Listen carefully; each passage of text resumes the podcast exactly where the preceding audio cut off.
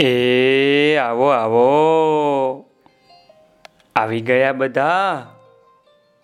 હું છું વાર્તા કહેનારો. અરે વાહ. આજે તો આ જામનગરની પેલી નિશાળ છે ને, દેશળ ભગત સ્કૂલ છે. એના કેટલા બધા ટાબરિયાઓ એના ટીચર સાથે વાર્તા સાંભળે છે ભાઈ.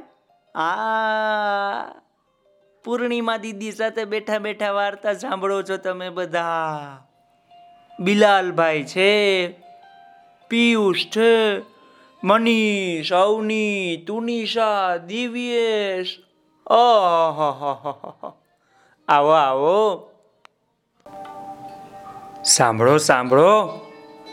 આજે છે ને, આજે હું તમને ગીજુભાઈ બધેકાની વાર્તા કહેવાનો છું, મુચ્છાળી માની. આ વાર્તાનું નામ છે ફૂફુ બાપા. કેવું? ફૂફુ બાપા. સાંભળો, એક હતો એક હતો બ્રાહ્મણ, એને એક હતો દીકરો.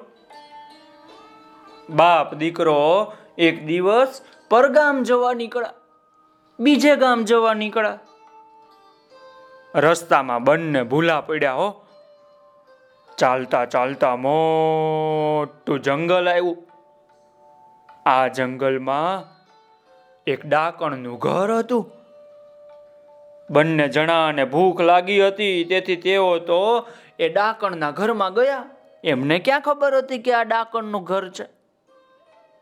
પણ ઘરમાં તો ડાકણ બેઠી હતી. એને જોઈને બાપ દીકરો બંને જણા ખૂણામાં એક કોઠી પડી હતી મોટી તે એમાં સંતાઈ ગયા ભાઈ. બપોર થયા એટલે ડાકણ બહાર ગઈ અને એક મોટો દૂધનો હાંડો લઈને પાછી આવી. પછી ડાકણે એનો દૂધ પાક બનાવ્યો અને કોઠી પાસે ઠરવા મૂક્યો. દીકરાને બહુ ભૂખ લાગી હતી.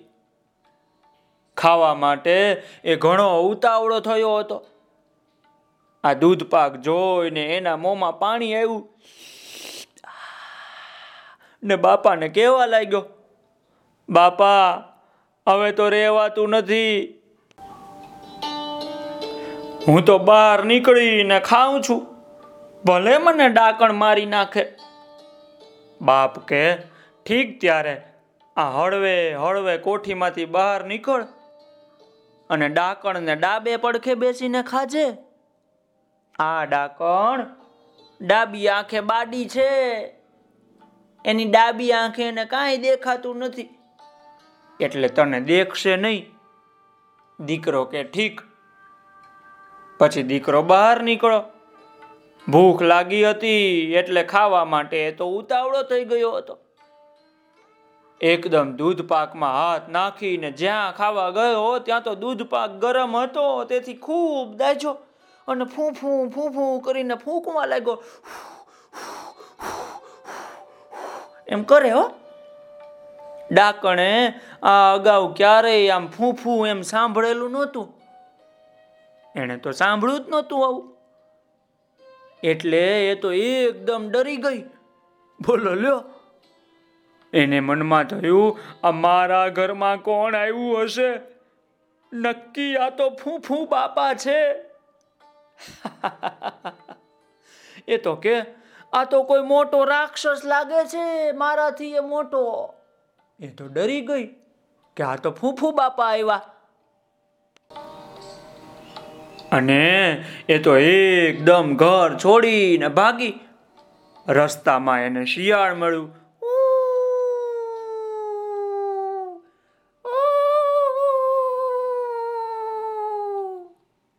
શિયાળ કે એ બાઈ, આમ દોડતા દોડતા ક્યાં જાઓ છો? ડાકણ કે, અરે ભાઈ, મારા ઘરમાં તો કોક ફૂ ફૂ ફૂ એમ બોલે છે. હું તો બહુ જ બીવું છું. આ ઘરમાં મજાનો દૂધ પાક રાખ્યો છે, પણ અંદર જતા જ બીક લાગે છે મને તો. શિયાળ તો કે, અરે બેન, એમાં બીઓ છો શું? જુઓ, હું કાંઈ બીતો નથી. ચાલો, હું તમારી સાથે આવું. ડાકણને ઘેર તે કોણ હોય વળી? તમારાથી તો સૌ કઈ બીએ. ડાકણ અને શિયાળ તો પાછા ચાલ્યા. બંને ઘરમાં આવ્યા. શિયાળે ચારે કોર જોયું તો કોઠી પાસે કે ઘરમાં કોઈ નહોતું. માત્ર કોઠીમાંથી ફૂ ફૂ ફૂ એવો અવાજ આવતો હતો. દાજેલો દીકરો હજી ફૂંકો મારતો હતો, હો આમ.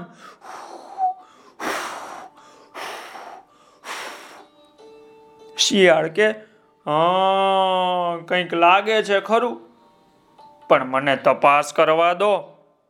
એમ કહીને તો કોઠી ઉપર ચડ્યું અને તેમાં ઉતરવા લાગ્યું પછી તો એની અંદર. કોઠીમાં શિયાળની પૂંછડી ગઈ, એટલે પેલો બાપ હતો ને એ બાપે જોરથી પૂંછડી ખેંચીને આમ આંબળીઓ મચકોડી પૂંછડીને. શિયાળ તો ચીસે, ચીસ પાડે હો. એ કે, ઓ બાપ રે આ કોઠીમાં તો આ મળ્યો બાપો છે ઓ બાપ રે કોઠીમાં તો મચકોડિયો બાપો છે. ભાગો રે ભાગો. આ તો ફૂફુ બાપાનો મોટો બાપો લાગે છે ભાઈ. બીકમાં ને બીકમાં શિયાળે ખૂબ જોર કર્યું, એટલે એની પૂંછડી તૂટી ગઈ. આ ગભરાય ને એને ડાકણ જીવ લઈને નાઠા. પછી તો આ બ્રાહ્મણ અને એનો દીકરો બહાર આવ્યા અને દૂધ પાક ખાઈને નિરાતે ઘેર ગયા હો ભાઈ. બોલો, લો. કેવી ચતુરાઈ વાપરી? તો મજા પડી ને ચાલો આવજો. તમે બધા તમારી શાળાના બીજા બાળકોને આ વાર્તા સંભળાવજો પાછા. આવજો. આવતીકાલે તમને બીજી વાર્તા કહેવાનો છું. આવજો.